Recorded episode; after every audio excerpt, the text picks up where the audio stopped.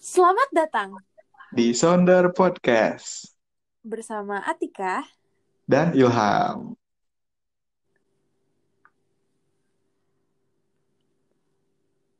Halo guys. Gak Halo. kerasa nih. Gak kerasa em, pandemi COVID-19 ini ternyata udah setahun Ham. Which udah hampir setahun juga nih kita ada sebuah kebiasaan baru yaitu WFH. Nah, iya. Kayak kita udah cukup struggle lah ya setahun ini WFH Ya udah daripada kerja langsung di kantor. hmm, banyak dapat eh, pengalaman baru yang never expected before. Iya, dulu kan ekspektasi awal-awal WFH tuh enjoy, chill kan, bisa kerja di Hmm, rumah, bisa sambil ngapa-ngapain. Ternyata tidak ternyata seindah itu Ferguson. ternyata memang eh, kita hanya bisa berandai-andai. Malah eh, kalau kalau dari gue yang gue rasakan selama hampir setahun WFH ini jujur sih, jujur banget eh, merasa cukup lelah ya. Padahal harusnya WFH tuh bayangannya atau ekspektasinya lebih santai. Cuman ternyata memang terasa lebih lelah dengan workload-nya meningkat. Terus em, jadi makin sering eh, lembur dia di di luar jam kerja. Habis itu eh, merasa kayak udah nggak ada nih boundaries antara kita lagi kerja atau lagi ada urusan di luar kerjaan. Karena kayak ya tempatnya sama gitu kan. Dan sama sekali kita nggak expect itu akan terjadi ya. Dan ternyata belakangan ini kayak muncul tik nih, banyak yang curcol-curcol, terus kayak, ini kenapa sih WFH gini-gini banget? Terus kayak, Mm. hmm, kalau secara apa ya, sebelum pandemi pun mungkin kalau terkait sama pekerjaan tuh kan udah isu ini tuh emang udah apa ya, udah muncul lah di mana-mana yang Ya, kita betul. namain burnout. Hmm. Nah, terus sekarang ketambahan lagi pandemi. Nah, makin-makin aja nih si burnoutnya. Makin-makin tuh. Orang yang ngerasain makin berat aja hidup ini. Hmm. Gue tuh sampai di pernah ya pernah eh, di saat sampai dengar notif WhatsApp aja tuh gue udah takut, udah kayak udah bete duluan gitu. Notif grup ya kayak iya kan Kayak itu udah benar-benar konsentrasi. dengerin ringtone telepon tuh udah kayak nightmare. Wah, apalagi nih. Langsung ya bener-bener banget. Ya ampun, apalagi nih? Ap- apalagi nih bakal datang nih? itu itu itu jelek banget sih itu itu nggak sangat-sangat nggak bagus nggak sih Iya, dan gue yakin sih pasti banyak juga yang merasakan hal yang sama sama kita ya. hmm. Dan ini kebetulan relate sama topik yang mau kita bawain hari ini terkait pandemic burnout. burnout Jadi burnout di masa pandemik. Mm-mm, Oke, mm-mm. pertama mungkin kita cari tahu dulu ya eh, burnout itu apa. Jadi, nah di topik kali ini kita bakal nge-refer ke sebuah eh, referensi artikel di Harvard Business Business Review eh, judulnya Beyond Burnout. Jadi si artikel ini tuh ngebahas burnout yang biasa kita alamin di pekerjaan, terus dan efeknya setelah pandemi itu kayak gimana sih? Tadi kayak apa-apa yang kita rasain itu eh, dijelasin juga sih di sini. Kenapa kita bisa Hmm. ngerasa capek, terus kenapa eh, apa ya hal-hal yang nggak kita bayangkan sebelumnya terjadi. Nah, nanti kita bakal bahas di episode kali ini. Nah, Hmm. sebelum kita lebih jauh, kita kenalan dulu nih sama yang namanya burnout. Eh, jadi sebenarnya burnout itu udah diklasifikasikan sebagai sebuah disease ya bahkan oleh wow WHO. Mhm. Wow kan kayak iya oh kayak this gini is man ternyata disease loh. Dan WHO itu mm, ngedeskripsinya sebagai bahkan sebagai sebuah sindrom yang eh, terkonseptualisasi sebagai hasil dari stres di tempat kerja yang kronis, yang di mana kita gak berhasil manage uh, stres di pekerjaan itu. Jadi burnout tuh ya lebih relate ke stres karena pekerjaan lah ya, mudahnya kayak gitu. Terus uh, si burnout ini sendiri sebenarnya kalau orang-orang bayangin mungkin lebih menggambarkan uh, apa ya uh, masalah di tingkat employee atau kayak masing-masing individu gitu. Nah, padahal uh, burnout ini beyond dari uh, employee problem, tapi dia udah dianggap sebagai uh, organizational problem kayak gitu, Tik. Hmm. Mungkin karena uh, burnout ini tuh cukup kompleks ya faktor-faktornya, jadi ya itu nggak bisa hanya dipandang sebagai uh, self problem juga sih. Kalau uh, tentang work related ya itu kayak udah terstruktur gak gak cuma tentang kita tapi kayak orang-orang yang berhubungan sama kita dan ke atas ke atasnya di organisasi itu. Hmm, hmm, hmm, hmm. Nah, untuk eh, burnout tadi itu uh, karena ini adalah hal yang sebenarnya sebelum pandemi juga udah udah ada kan ya Ham.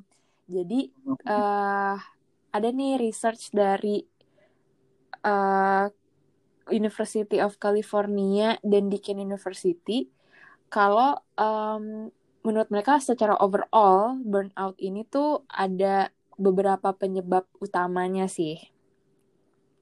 Oh. Nah, uh, ini secara general ya kalau kata kata dari uh, research ini uh, salah satu penyebab utama dari burnout adalah unsustainable workload. Mungkin kayak ini ya, um, kadang-kadang uh, kita santai, habis itu tiba-tiba dalam dalam beberapa hari nyampe lah deadline yang super super cepat, habis itu udah tuh slow lagi, habis itu naik lagi uh, kesibukannya. Jadi itu kayak nggak berkesinambungan gitu kan iya meskipun kita kayak punya kerjaan yang rutin kali ya mungkin misalnya kita hmm. ada weekly report tiap minggu tapi uh, kontennya sendiri kan mungkin tiap minggu beda-beda ya ada hmm. yang hmm. minggu ini mungkin heavy banget terus uh, atau minggu ini biasa aja terus tiba-tiba minggu depannya wah tiga kali lipat yang harus kita kerjain Nah, itu sih ini ya kayak jadi unsustain gitu workload yang kita punya. Mm-hmm. Sehingga sering-sering kayak kaget dan unexpected gitu gak sih? Iya.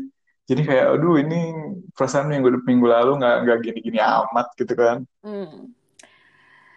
Terus uh, selain yang yang pertama tadi, yang kedua juga um, perceive lack of control kalau dari sini sih gue menilainya lack of control ini bisa jadi uh, si uh, ini kan dalam uh, kasus employee ya bisa jadi mereka si employee ini um, dalam keadaan yang emang nggak bisa mengkontrol uh, keadaannya jadinya timbullah si uh, burnout ini nggak bisa mengontrol keadaan gimana tugas yang uh, tas-tas yang diberikan, habis itu keadaan lingkungan kerjanya, dan bisa jadi uh, kayak merasa sendiri dan kehilangan arah gitu sih dari ya, ya, ya. tim-timnya. Apalagi kalau levelnya level kayak kita ya masih keroco-keroco gitu kayak kita tidak kita nggak bisa tuh ngontrol kerjaan yang masuk mau kayak gimana. Paling kita hmm, ya udah kita terima terus paling kita ya set skala prioritas lah ya iya, selevel iya, itu iya. tapi buat kontrol yang lebih besar kayaknya kita nggak. tidak punya kuasa gitu kayak nggak mampu kita tuh nggak mampu betul aduh emang nih nasib ya.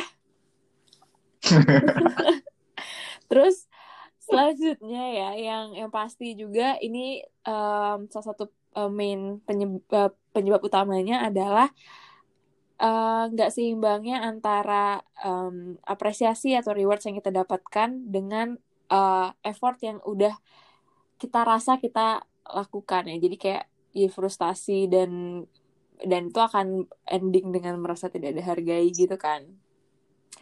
Terus itu juga relate dengan lack of uh, supportive community. Jadi dengan ad, tidak seimbangnya rewards dengan effort kita berarti kan kita berada dalam dalam lingkungan yang lingkungan kerja yang tidak uh, suportif sih. Itu akan sangat-sangat um, apa ya uh, mengganggu dan meng mengganggu kita dalam bekerja. Iya, supportive community itu sederhana kayak disemangatin sama teman kerja hmm, atau hmm. kayak uh, kayak apa ya kita sharing bahwa kita me, me, apa, merasakan hal yang sama gitu. Hmm. Terus kalau mundur dikit yang tadi yang eh, nggak uh, seimbangnya reward sama effort yang kita uh, buat, mungkin sesederhana kita dikasih terima kasih atau good job, hmm. wah makasih banget nih gitu kayak sesederhana itu pun udah udah udah kita udah merasa apa ya dihargai, dihargai banget sih banget. Iya, iya. itu kita uh, gue setuju sih yang kayak sekedar cuman wah uh, good job atau that's very nice idea gitu kan itu itu itu betul bener-bener kayak cukup hmm, udah cukup nih apresiasinya segitu aja nggak apa-apa sih sebenarnya Iya dan itu boosting mood banget iya, sih kalau iya. gue kayak oh jadi makin semangat sih sesederhana itu pada. Hmm. Setuju habis. Terus yang lanjut tapi oke okay. hmm.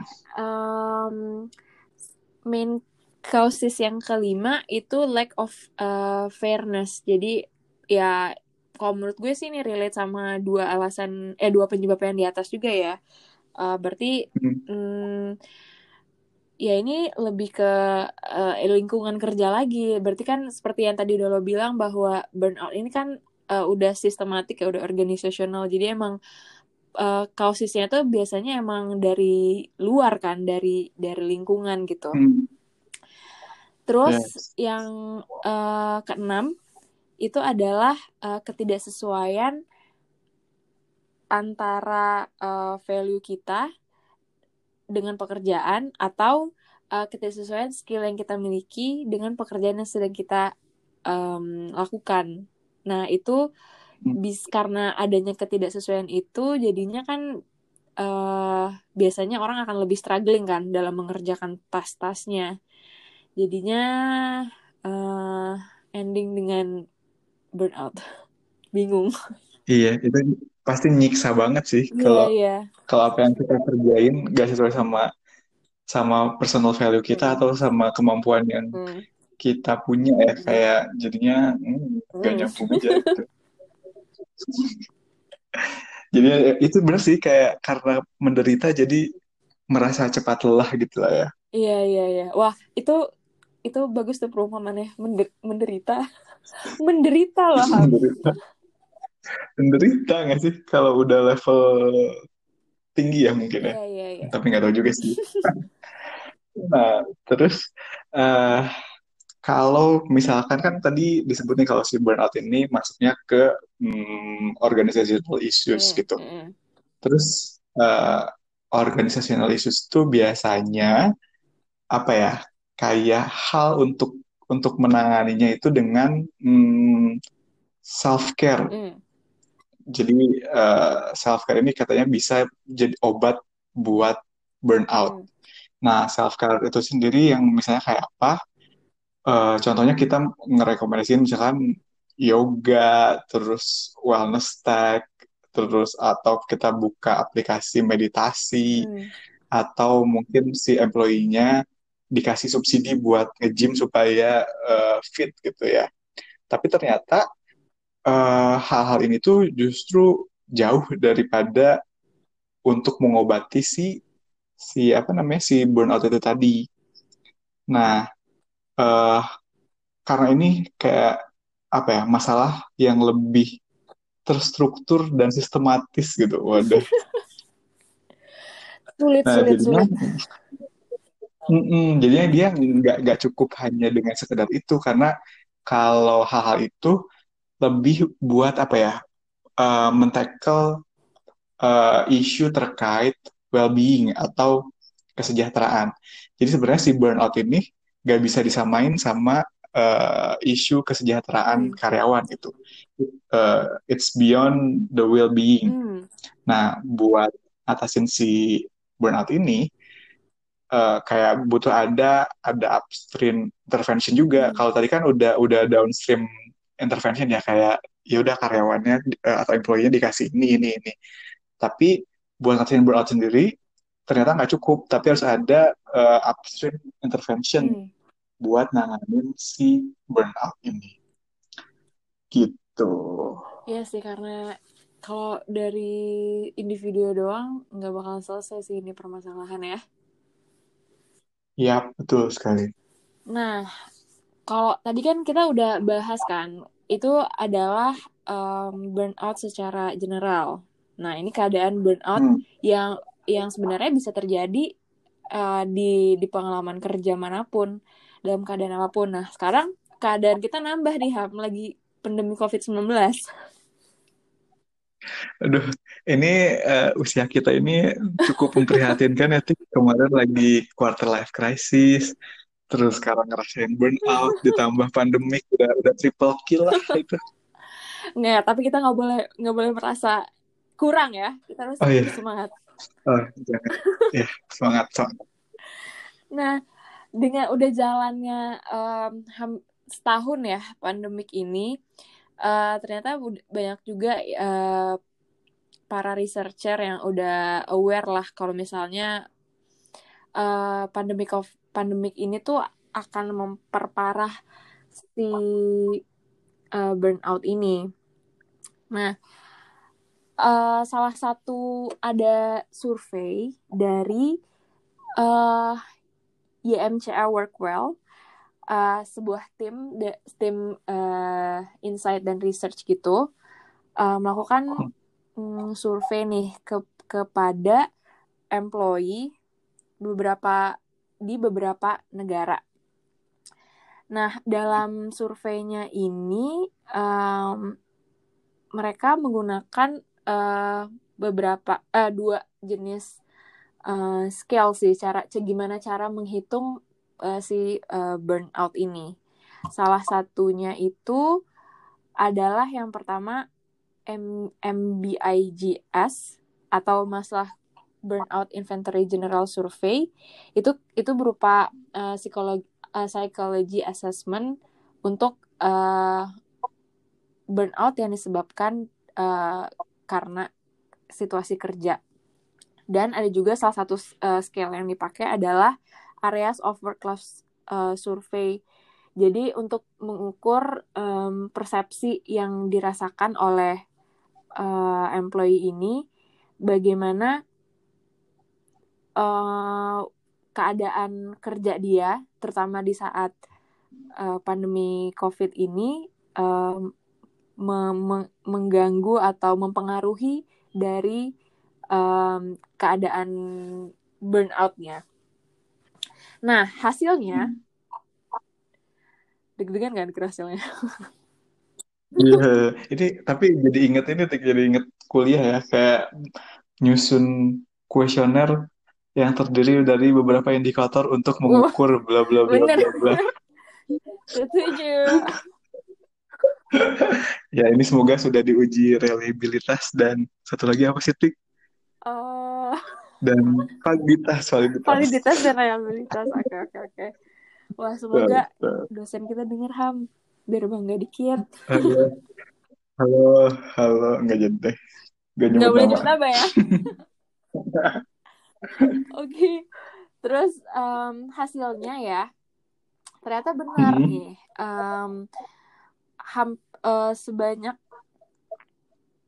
sebanyak 89% responden dari survei ini merasa bahwa eh, selama pandemi ini eh, work life dia tuh semakin buruk terasanya.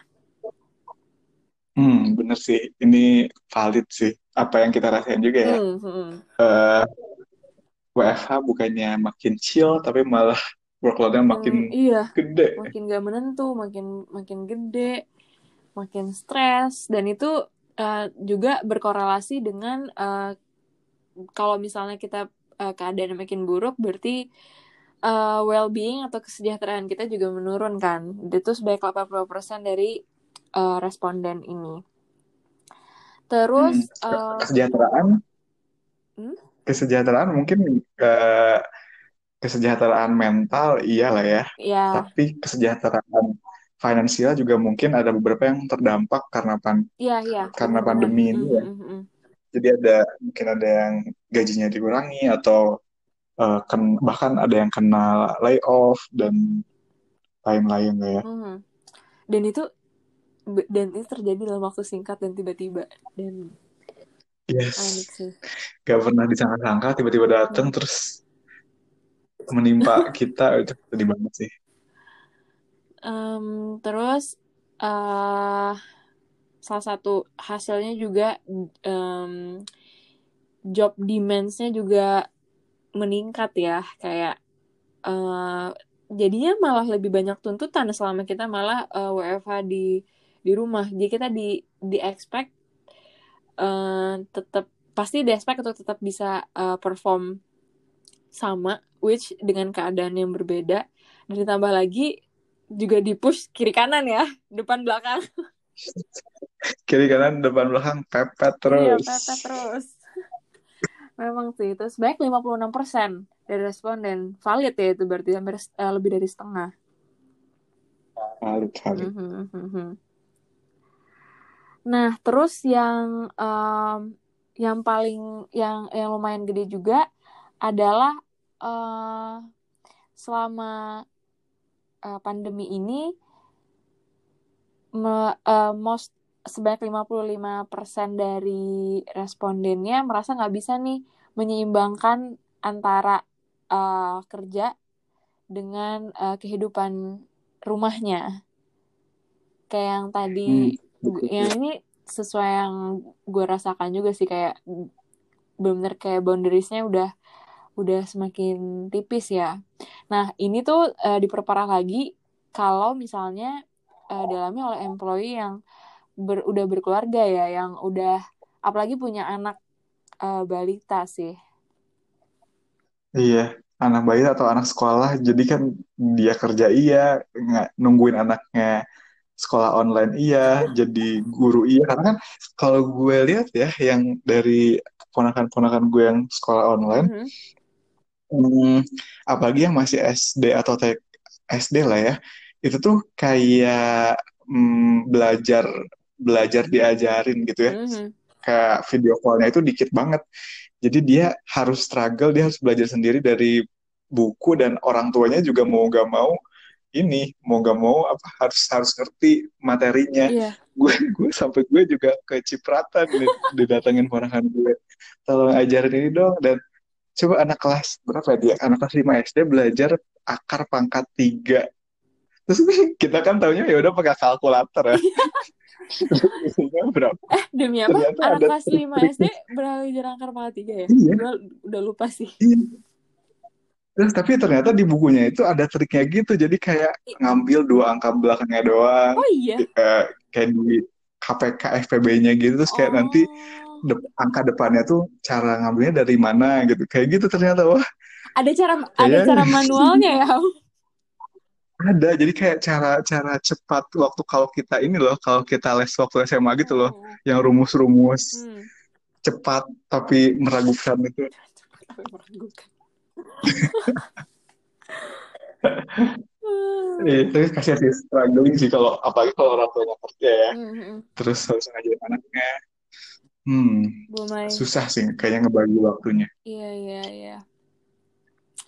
Wah. Hmm, terus ada lagi nih, uh, surveinya juga survei membuktikan bahwa yeah. walaupun kita uh, most the most of the employee itu working from home tapi mereka tuh tidak uh. tidak uh, secara sadar ada di home jadi kayak jadi dia walaupun oh, ada di rumah tetap tidak mem bukan memperbanyak waktunya bersama keluarga ya. Jadi mereka jadinya ya tempatnya aja di rumah tapi nggak berinteraksi dengan keluarganya gitu. Deh kalau bener banget sih. Hmm. Yang gue rasain juga kayak mm, di rumah tapi seharian di kamar depan laptop gitu. Even even ada tamu ketok-ketok pintu juga, mohon maaf lagi meeting. itu kayak sama aja gak sih jadinya cuman, cuman beda Iya, tempat dan emang gak ada interaksi beda tambahan dengan doang. keluarga sih. Mm-mm. Mhm. Kalau eh, selain keluarga juga pasti kerasa nggak ada eh, berkurangnya secara signifikan interaksi dengan rekan kerja dan teman-teman luar kerja ya. Itu kayak emang jadinya merasa hidup kita nih ya udah seputar kerja aja. Betul, betul. Kayak eh, mungkin habis kerja sore kadang bablas sampai malam, Hmm. terus kayak ketemu orang rumah, kayak ya udah kayak kayak jam pulang kerja aja gitu. Siang-siang mah hidup masing-masing Iya. gitu. Waduh. Nah, tapi Eh, Ham, dari survei ini mm-mm. ada good news-nya juga. Ya, apa tuh? Dari eh, responden yang udah di eh, survei oleh tim research ini, em, alhamdulillah masih ada 20% Waduh. nih, sekitar 20% yang mas yang merasa bahwa em, well-being-nya masih eh, kesejahteraannya masih baik selama pandemi ini. Berarti uh, tidak Hmm. terlalu uh, terdampak baik secara finansial atau em, atau secara mental ya. Dan bahkan Hmm. sebanyak 2%, walaupun memang kecil tapi uh, ada ya, 2% yang ternyata uh, mereka merasa selama pandemi ini ya mereka uh, malah bagus banget, merasa excellent aja gitu kehidupannya. Wow, Hmm. dua persen ini ini banget ya berarti Hmm. eh, outlier berarti ya dibanding dibanding orang-orang lain. Iya, iya. Tapi ya alhamdulillahnya 20 kalau total-total 23 persen, Hmm. tapi tik berarti 77 persen yang menderita Iya. sih. Waduh, Tidak baik-baik saja terms sih. menderita ini ini ya Ah, ini eh, ag- sedih ter- banget terlalu gue. berlebihan kayaknya. Ah, tapi gue kepo banget yang 2% yang uh, feels excellent itu mereka kerjanya apa ya Mm-mm. kira-kira? Apa ya? Mereka justru diuntungkan sama pandemi Hmm. dan hmm, apa ya? Eh, bisa Ah, atau ini ya kali CEO CEO nggak juga sih mungkin. eh, bisa jadi sih. Hmm. Kayak mereka kan bisa mensecure posisi mereka sendiri gitu. Hmm. Oh ini kali tik, Apa apa? Eh, ini usaha online. Nah, iya tuh lagi naik daun ya, malah, malah jadi Iya, eh, oke nih iya, selama malah jadi banyak yang tiba-tiba jualan Hmm. karena karena menarik mungkin ya. Ya orang-orang kan gak, gak bisa pergi ke mana-mana, ya mau gak mau memenuhi kebutuhan hidup dan self rewardnya juga jadi kayak ada beli sesuatu dari online. Nah, kalau dari em, ini kita lanjut ya. Nah, tadi kan itu adalah hasil eh, survei nih kan, hasil survei yang udah dilakukan kepada eh wah lumayan valid ini 1500 responden di 46 negara. Hmm, oke. Wow. Effort ya. Nah, eh, salah satu eh, take away-nya mungkin dari survei ini eh, menurut mereka bahwa em, yang bisa jadi tolak ukur atau prediktor dari seseorang akan mengalami burnout itu adalah eh, exhaustion dan cynicism. Wow, Hmm. oke. Kenapa? Kenapa? Mhm. Em, kalau exhaustion tuh mungkin em, lumayan jelas ya kalau misalnya eh, kalau misalnya kita merasa em, ya sangat-sangat keteteran dan kelelahan dengan pekerjaan kita itu berarti uh, bukan bukan masalahnya hanya di orangnya tapi juga di di lingkungannya juga kan Ber dan dan exhaustion sendiri juga kayaknya kata kunci yang paling mendefinisikan si burnout sendiri ya iya. ke kelemahan akan lelah gitu lelah bekerja gitu mm -mm. nah uh, sayangnya si kelelahan ini uh, akan leading menjadi uh, apalagi di saat uh, pandemi ini malah jadi apa ya jadi menimbulkan rasa kayak ya udah nggak nggak nggak percaya lagi bahwa um, keadaan ini di masa depan akan membaik gitu. Tapi kayak masa ma malah merasa ya udahlah hidup gue makin buruk hidup gue kayak gini-gini aja gitu kan jadinya uh, jadinya ya itu bisa meledakkan si burnout tadi sih nggak percaya bahwa keadaan ini tuh hanya temporary gitu maksudnya kayak semakin ya kehilangan kepercayaan gitu nggak sih Ham? Iya betul hmm. banget.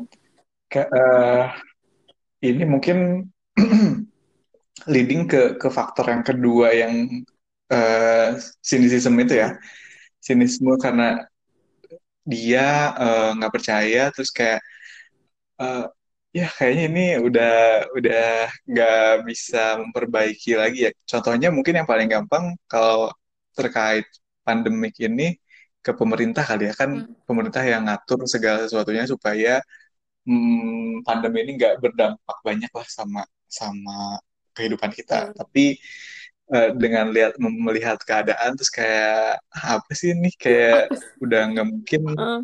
kayak ya gitulah. Ya kayak jadi orang kayak sinisme dan kayak uh, misalnya keluar nih peraturan ini uh, semua harus kayak gini-gini. Langsung kayak ya uh, bakal sama aja gitu. Nggak bakal berubah ya betul betul. Julid lah ya. Padahal itu emang jadi secara tidak sadar akan berdampak negatif ya jadi benar membawa diri kita dalam energi yang negatif sih hmm ya ya setuju sih dua dua hal ini ya hmm. si uh, cynicism dan exhaustion jadi hmm, prediktor utama lah buat ngedefine fenomena pandemic burnout ini. Hmm. Nah, ada hal yang menarik lagi nih Tik. Hmm. dari dari researchnya masih dari uh, apa artikel ini hmm. tebak siapakah yang paling terdampak buruk dari pandemi burnout ini hmm siapa tuh hmm. ternyata adalah kita kita juga Tik. waduh tuh kan jadi artikel ini bilang kalau millennials uh, punya tingkat burnout yang paling tinggi dan yang paling terdampak dari uh, pandemic burnout ini. Wow. Jadi, nah kenapa sih kira-kira si millennials ini yang yang apa ya, yang jadi pihak paling terdampak dan punya uh, highest level dari burnout ini sendiri? Yang pertama, mereka atau kita uh, having less autonomy at work. Jadi ya di millennials millennials kan baru entry level mungkin ya, mm. baru masuk kerja dan kita nggak terlalu punya banyak wewenang mm. atau kekuasaan di tempat kerja ya. Jadi kita lebih ya silahkan datang pekerjaan kita kerjakan. gitu. Iya kayak uh, pokoknya kita oke okay dan siap gitu kan. Iya. Apa pun yang datang. Jadinya kayak terus di di usia-usia segini juga kan kalau mau nolak sesuatu ntar pikirannya tuh dianggap nggak capable lah, nggak hmm. apa-apa lah, kayak yeah, yeah, yeah. Uh, manja lah gitu kan. Atau menolak Jadi, menolak challenge lah, nggak mau berkembang. Nah betul itu banyak banget tuh alasannya. Mm-hmm. Dan itu mm, overthinking kita juga ya setiap menerima kerjaan yeah. pasti sebenarnya kita tidak sanggup tapi ya oke okay lah baik kita coba. Terus yang kedua uh, mirip-mirip sih ini terkait lower seniority jadi ya ya secara hierarkikal mungkin millennials masih di bawah-bawah lah ya. Mm-hmm. Jadinya hmm, nggak punya banyak kontrol. Terus yang ketiga adalah uh, greater financial stressors. Jadi kan uh, baik lagi ke milenial sebagai entry level, mungkin kita kan dituntut apa ya mempersiapkan masa depan kita ya. Tapi dengan entry level kan mungkin nggak ya di beberapa tempat mungkin nggak nggak sebaik itu lah ya, nggak sesu, sesuai itu lah apa yang kita dapetin secara finansial dengan apa yang kita inginkan atau mm. financial goalsnya kita gitu ya. Jadi kayak hmm, kayak ada tekanan gitu ya secara finansial kita harus kerja untuk mencapai uh, financial goals kita. Dan yang terakhir adalah ini yang paling ini sih paling apa ya paling menyayat hati lah. Aduh. yang terakhir ini adalah feelings of loneliness, jadi rasa kesepian ya. uh, terutama buat yang joms joms kali ya. Kalau yang udah berkeluarga mah kayaknya tidak merasakan hal ini. Oh belum tentu, kita nggak boleh judging ham. Oh, oh iya benar juga sih, kita belum merasakan itu. Tidak boleh judging. Mm -hmm, betul. Nah, uh, dan katanya faktor terakhir ini yang feelings of loneliness uh -uh.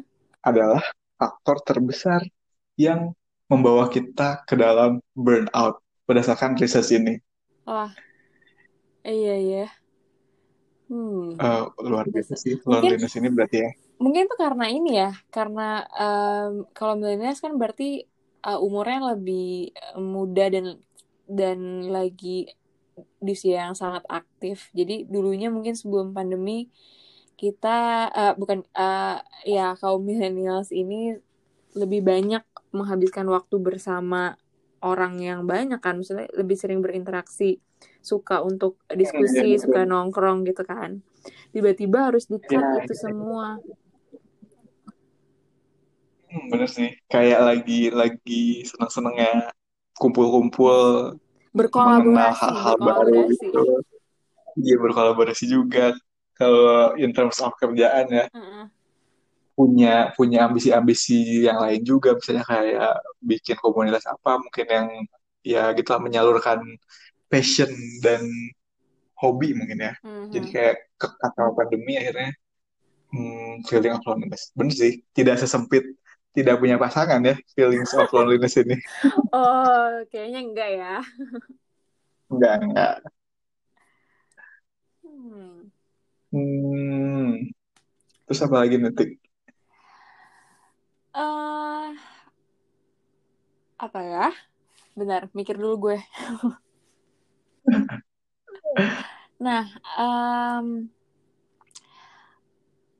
sekarang kan uh, ini ya um, kita tuh udah kita tuh sekarang kayak udah berada ya trap bukan trap sih tapi udah ada lah udah udah setahun lah menjalani menjalani hal ini dan dan hmm. dan ini tuh hal-hal uh, burnout uh, pandemic burnout ini sama sekali nggak pernah kita bayangkan sebelumnya kan. Hmm. Nah uh, mungkin uh, coba ditarik mundur sih kayak dari awal-awal dulu baru adanya kasus COVID mungkin ya di Indonesia hmm. dan baru ada regulasi untuk uh, untuk work from home itu uh, awal-awalnya kita uh, mungkin nggak uh, usah nggak usah pemerintah sih, tapi dari sisi uh, personal aja mungkin kita nggak ngebayangin uh, dampak pandemik ini akan separah apa ke depannya gitu kan. Uh, hmm. Bahkan dari level um, organisasional di di perusahaan pun mereka nggak punya prediksi atau bayangan kayak gimana gimana. Jadi kayak uh, mereka membayangkan bahwa pandemi ini nggak akan bisa nih selama setahun ke, de ke depan mempengaruhi um, bahkan dulu kan uh, regulasi untuk WFA WFA ini diperpanjang uh, uh, cuman berlaku untuk dua minggu akan dievaluasi uh, dua minggu kemudian gitu kan sampai iya, bener banget tuh. benar-benar dapat email uh, setiap dua minggu uh, bahwa WFA diperpanjang de, de, be, karena Hmm. situasi pandemi yang semakin parah um, kita, WFA ini perpanjang sampai akhirnya gue kalau di kantor gue mendapatkan uh, WFA sampai waktu yang belum ditentukan sama banget sih itu. Kayak oh oke. Okay. bener-bener kayak kita kan gue gak kebayang ya ini bakal berakhir kapan. Terus gue juga masih ingat tuh sampai sampai pada suatu titik yang katanya udah udah getting better terus siap-siap masuk kantor lagi. Iya, iya. dan waktu itu kan balik balik ke rumah ya mm. ke, ke Bandung. Mm. terus kayak siap-siap WFO lagi. Uh, dulu tuh Jakarta lagi bikin ini kalau mau masuk Jakarta bikin SIKM tuh. Nah Iya iya iya ingat Nah gue gue udah sampai ke kelurahan tuh bikin surat daftar SIKM. eh jujur gue udah, juga. Udah, iya kan? Udah mempersiapkan segalanya. Terus seminggu kemudian parah lagi COVID-nya terus jadi WFH-nya diperpanjang lagi jadi wah ini kayak hmm, uh, bener sih at the first kita nggak nggak nggak membayangkan kalau ini adalah uh, hal yang akan berdampak panjang ya karena kita sendiri juga mungkin kita orang tua atau bahkan sampai ke nenek kakek kita juga belum belum tentu pernah ngalamin pandemi kayak gini kan. Jadi iya setuju. uh, orang-orang tuh bingung gitu. Kayak kita gak, bingung kayak gak ada pegangan. bingung. betul. Pegangan. Akhirnya kayak perusahaan bingung terus jadinya kayak hmm, semua pihak jadinya uh-huh. coba trial and error gitu lah ya. Nyobain mana yang mana yang working mana yang not working buat situasi kayak gini. Dan kayak ini juga dorong mendorong orang-orang yang lebih lebih apa ya lebih kreatif buat melakukan sesuatu. Hmm. terus juga secara tidak langsung ngedorong ini ya digital literacy kita mau gak mau apa-apa sekarang online Iya, karena iya. kita nggak bisa ketemu secara fisik kayak gitu. Terus juga hmm, nah karena karena kita mencoba segala sesuatu hal tapi ada yang berhasil ada yang enggak Mhm. ada yang justru berdampak buruk Hmm. sama kayak memperparah keadaan lah sama sama Iya. keadaan ini Mm-mm. Nah, secara personal nanti kita bahas satu-satu dulu ya. Hmm. Apa nih yang yang pertama kira-kira apa nih? Tik? Yang bikin uh, pandemic burnout ini semakin buruk ya. Hmm. Balik lagi sih Ham. Itu adalah kalau misalnya uh, dalam uh, tema uh, pekerjaan ya. Uh, salah Hmm. satu hal yang membuat uh, hal keadaan burnout ini semakin buruk adalah karena kita tidak uh, mengatur atau mengadjust workload kita sih sebenarnya. Um, kayak yang yang mungkin sama-sama kita alamin ya. Um, uh, kita tuh benar uh, malah apa ya kayak ma- uh, sema- sema- malah WFH malah terasa semakin dikejar-kejar, di diburu-buru nih semuanya. Terus Hmm, uh, sih. karena dikejar-kejar, habis itu um, kita jadi merasa ter uh, ter terpressure dan dan benar-benar kita merasa uh, working 24 jam. Maksudnya kayak almost 24 jam di mana udah nggak ada lagi yang namanya uh, work work life balance atau kayak working time yang 9 sampai 5 itu udah baik sih. Kayak ada yang tiba-tiba email masuk jam 5 pagi habis itu uh, baru selesai call terakhir jam setengah 11 malam itu kayak wow. Iya, jadi kayak boundaries antara personal life sama work life itu udah blur banget ya. Mm-mm-mm. Kayak kita kita bisa melakukan personal things di jam kerja, tapi di luar jam kerja juga kita jadinya bisa melakukan eh, apa ya hal-hal yang terkait pekerjaan iya juga kayak gitu kan. setuju Dan ini setuju mm, jadinya sangat tidak sehat sih ya. Mhm, mhm. Kayak kita eh, apa ya hidup dalam pekerjaan gitu. Jadi nggak punya kehidupan pribadi. Iya dan dan ini salah satu yang gue uh, perhatikan juga ya. Karena ada juga yang um, beberapa orang mungkin uh, ber, bernilai bahwa ya nggak apa-apa kita working uh, lama maksudnya more than working hours. Uh, lo juga di rumah doang kan nggak. Jadi kayak gimana ya? Um, maksudnya bukan berarti karena kita di rumah doang dan itu it's okay kita untuk dijejar uh, pekerjaan secara terus menerus nggak sih Ya, karena betul. karena uh, ya mungkin ya itu jadinya kehidupan kita hanya uh, seputar pekerjaan yang kita jalani gitu Ya, betul sekali. Ini kayak kayak Hmm. relate nih ke ke hal kedua yang yang memperparah burnout ini di mana kita mm, ngasih orang-orang kontrol dan flexibility. Berkata Hmm. lo tadi kayak eh, ya kan lo di rumah pandemi nggak boleh ke mana-mana, berarti lo ada, lo siap kalau kita minta apa pun, jadinya kita mm, kayak apa ya, nggak bisa nolak juga toh toh kita kita ada tapi sebenarnya kita juga punya hak ya sebenarnya untuk menolak karena hak kita untuk punya personal time sendiri nggak sih iya setuju gue sedih ya jadinya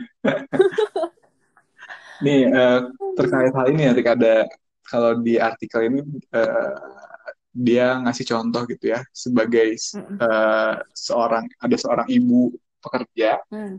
kayak dia kerja kerja kantoran tapi WFH terus dia kerja dari 9 pagi ke 9 malam suaminya kerja terus dia juga harus eh, apa harus kerjain urusan dapur sendiri dia punya Duh. punya apa punya bayi yang harus dia tungguin terus kayak dia Mhm. jadinya fokusnya pecah kan kayak Mhm. kerjaan iya ke, ke keluarga iya ke rumah iya gitu terus akhirnya dia jadi kayak hmm, punya sedikit waktu doang nih sama keluarga karena ya itu tadi kerjanya masuk terus menerus gitu terus Mhm. eh, tapi dia juga di satu sisi harus harus ngecekin mungkin keluarganya anaknya kayak gimana nah dan ternyata si pandemi ini tuh cukup berdampak tinggi buat eh, ibu-ibu pekerja gitu di mana Mhm.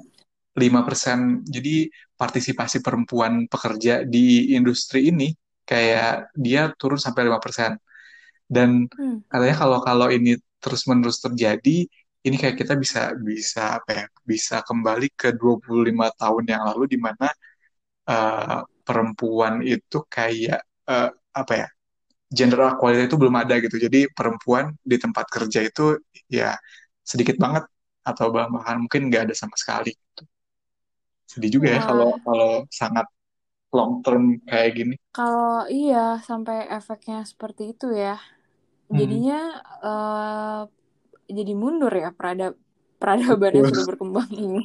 betul. Iya iya iya, jadi ya gitulah emang eh perempuan memang jadi peremp- ya perempuan atau ada yang mempunyai peran ibu dalam eh, rumah tangganya akan merasa lebih bebannya akan lebih double ya for working mom ya. Yes, betul kali. Oke, eh terus em, hal yang memperparah itu adalah lagi eh, karena kita tidak berada di kantor ya, berarti kan setiap interaksi itu mostly jadi dijadikan meeting nih Ham. Hmm, betul.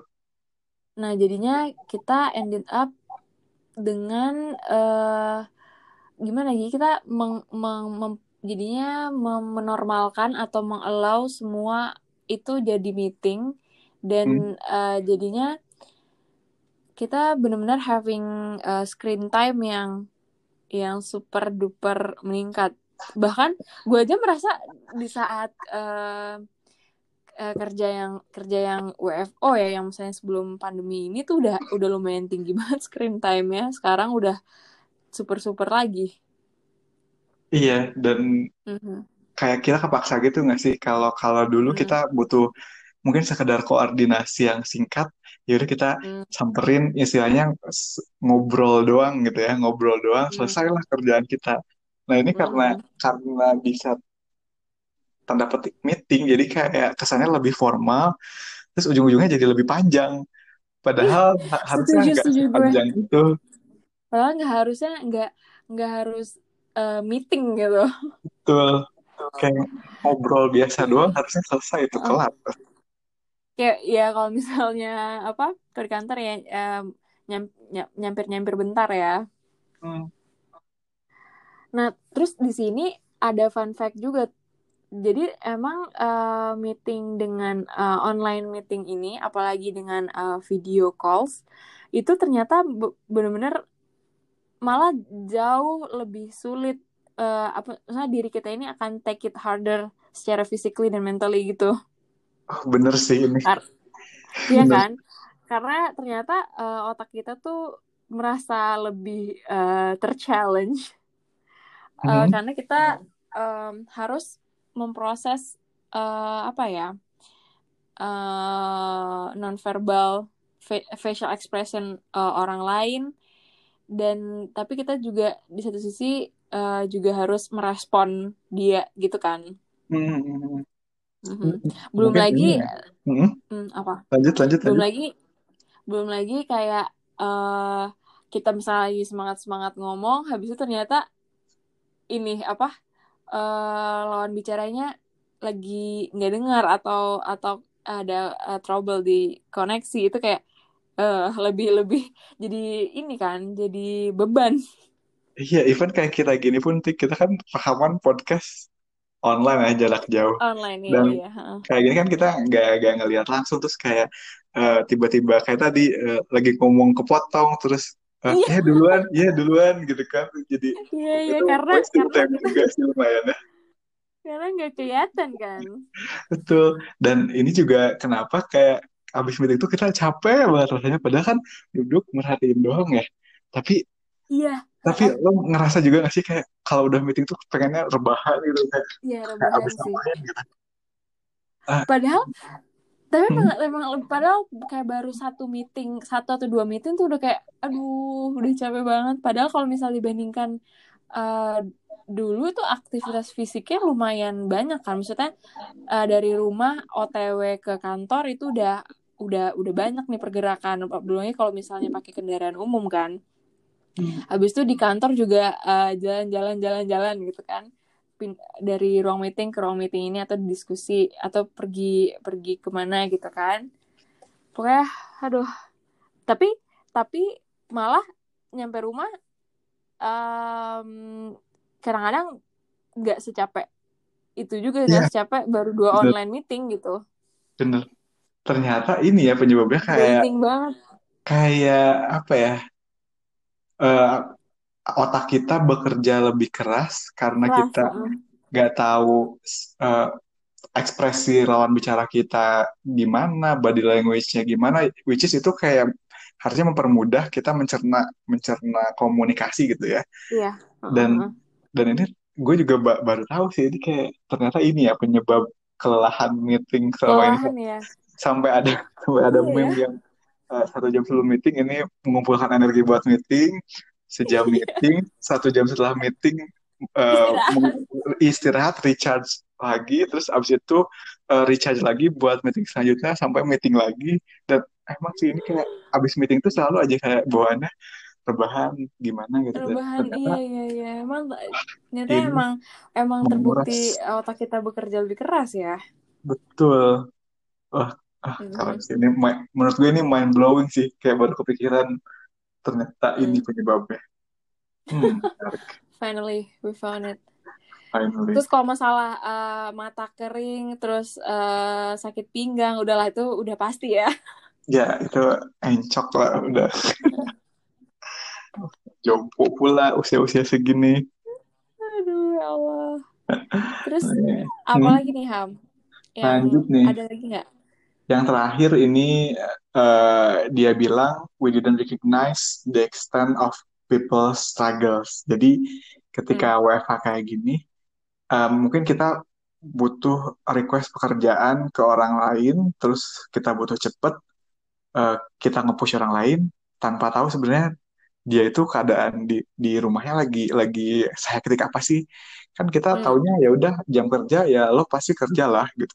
Padahal kan Hmm. ada hal-hal di luar kuasa kita ya selama jam kerja Iya. yang mungkin juga kejadian eh, tiba-tiba apa kayak kayak gue waktu tiba-tiba mati lampu lah terus atau eh, ada ada apa ya, ada tamu ada paket ada tamu dan segala macamnya harus kita selesain gitu di rumah. Termasuk kayak gue juga pernah Hmm.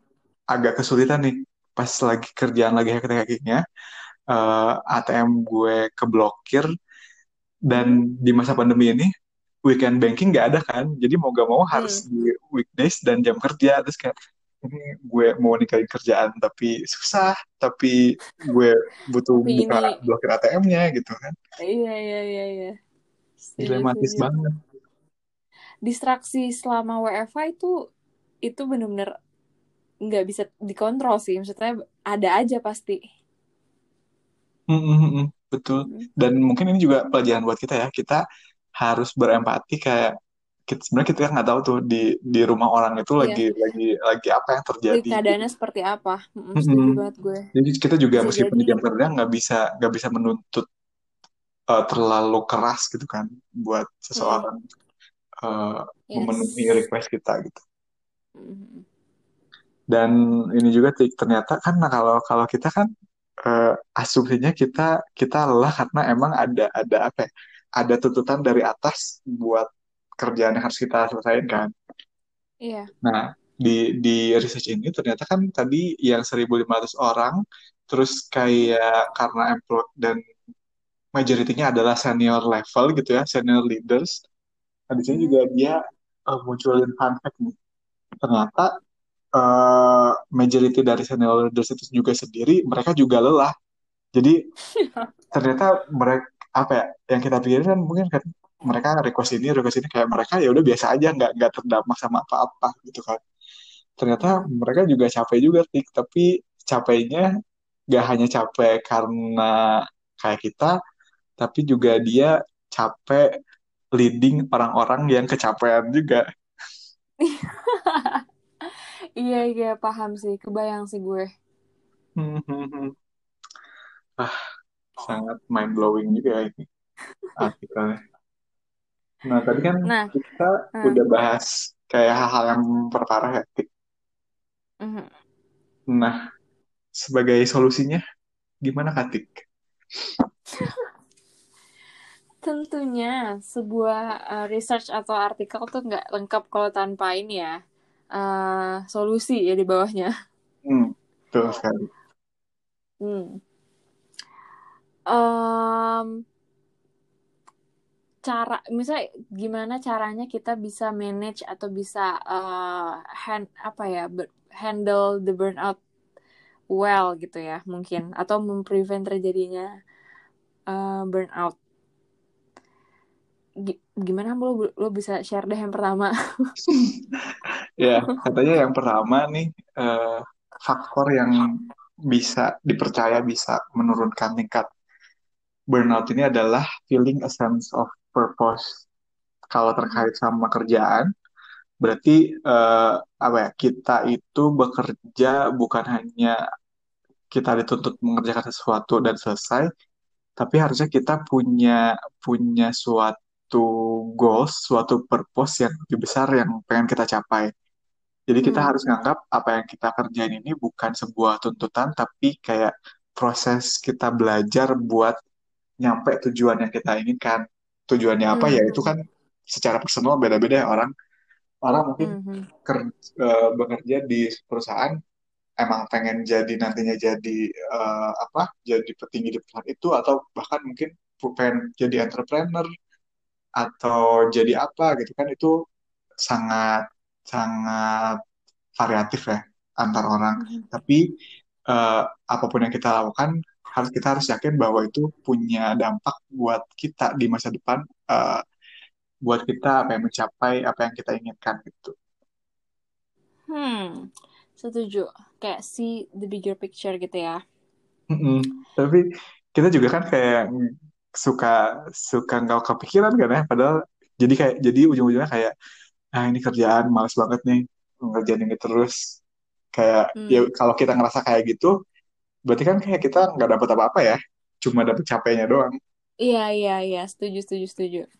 Mm-mm.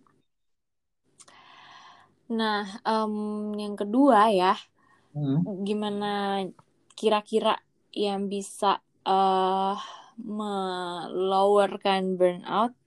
Yaitu yang pasti um, manageable uh, workload ya karena tadi workload tadi adalah salah satu hal yang juga memperparah kan.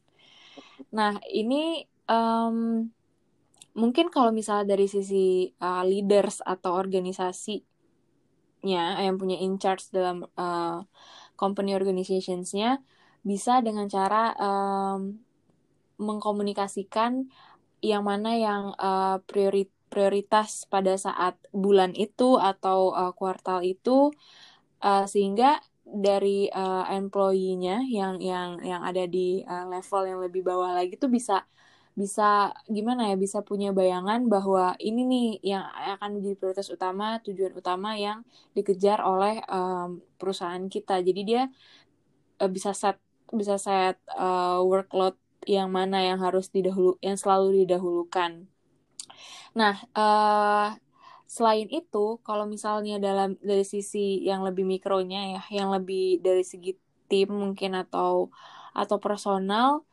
um, salah satu yang jadi masalah uh, adalah dalam workload kita ini adalah uh, have too many meeting kan, meeting meeting mm -hmm. fatigue tadi.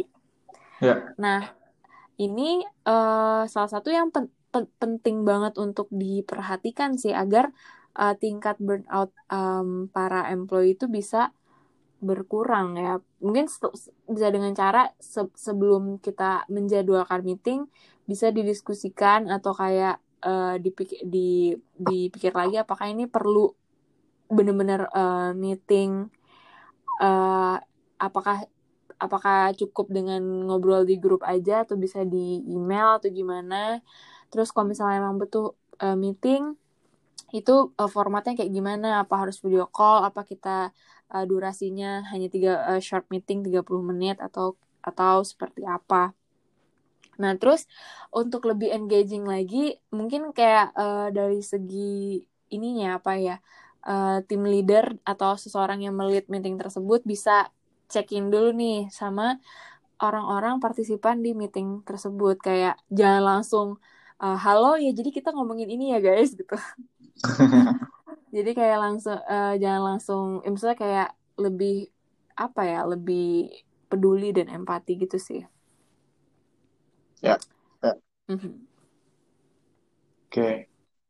mungkin kita ke poin berikutnya uh, uh, apa ya tadi ya how to beat burnout yang selanjutnya bisa jadi kita um, terbuka terbuka untuk mendiskusikan mental health kita uh, di tempat kerja atau terkait pekerjaan. Ini ini mungkin yang yang masih tabu ya bagi orang-orang nggak mau ngebuka uh, masalah mental health-nya takut dijudge lah takut apa tapi mm-hmm. sebenarnya kalau kita menemukan orang yang tepat mungkin uh, manajer kita atau mungkin ke uh, apa HR gitu kan uh, kita kita menemukan orang yang tepat buat kita bisa terbuka dengan mental health ini supaya kita nggak apa ya nggak ter, terkungkung dalam uh, masalah burnout atau pandemi fatigue ini hmm. kayak gitu. Hmm, terus selanjutnya ya, uh, yang bisa untuk beat burnout ini juga adalah having an empathetic manager. Uh, gue tahu sih ini tuh nggak mungkin dari sisi kitanya ya. Betul kita nggak bisa milih manajer kita siapa juga. Nah tapi ini memang salah satu um, hal yang memang bisa ngebooster banget uh, keadaan burnout itu menjadi lebih baik ya setelah manageable workout workload tadi. Hmm. Jadi mungkin uh, para ini ya um, uh, employee yang sudah mendapatkan privilege di posisi uh, manajer yang bisa memanage suatu tim ya mungkin bisa untuk lebih apa ya uh, communicate dan listening dan mendengarkan sih apa kebu apa keadaan timnya. Karena dengan adanya hal tersebut atau dengan mungkin uh, perhatian yang kecil aja tuh bisa bisa bisa mem, mem, mem bright up someone's day betul banget betul. Terus ini yang terakhir, gimana kita bisa beating the burnout ini eh, kita coba untuk having a strong sense of connection to family and friends. Jadi kan tadi kita emang di eh, awal tadi kita udah bilang bahwa highlight dari pandemik ini adalah kita kayak feeling isolated. Kita eh, di satu sisi ada yang dia ke, di- ketrap di tempat kerjanya nggak bisa ketemu orang tuanya dalam jangka waktu lama. Di sisi lain juga ada yang ketrap bersama keluarganya tanpa bisa ketemu sama kolega atau teman-temannya.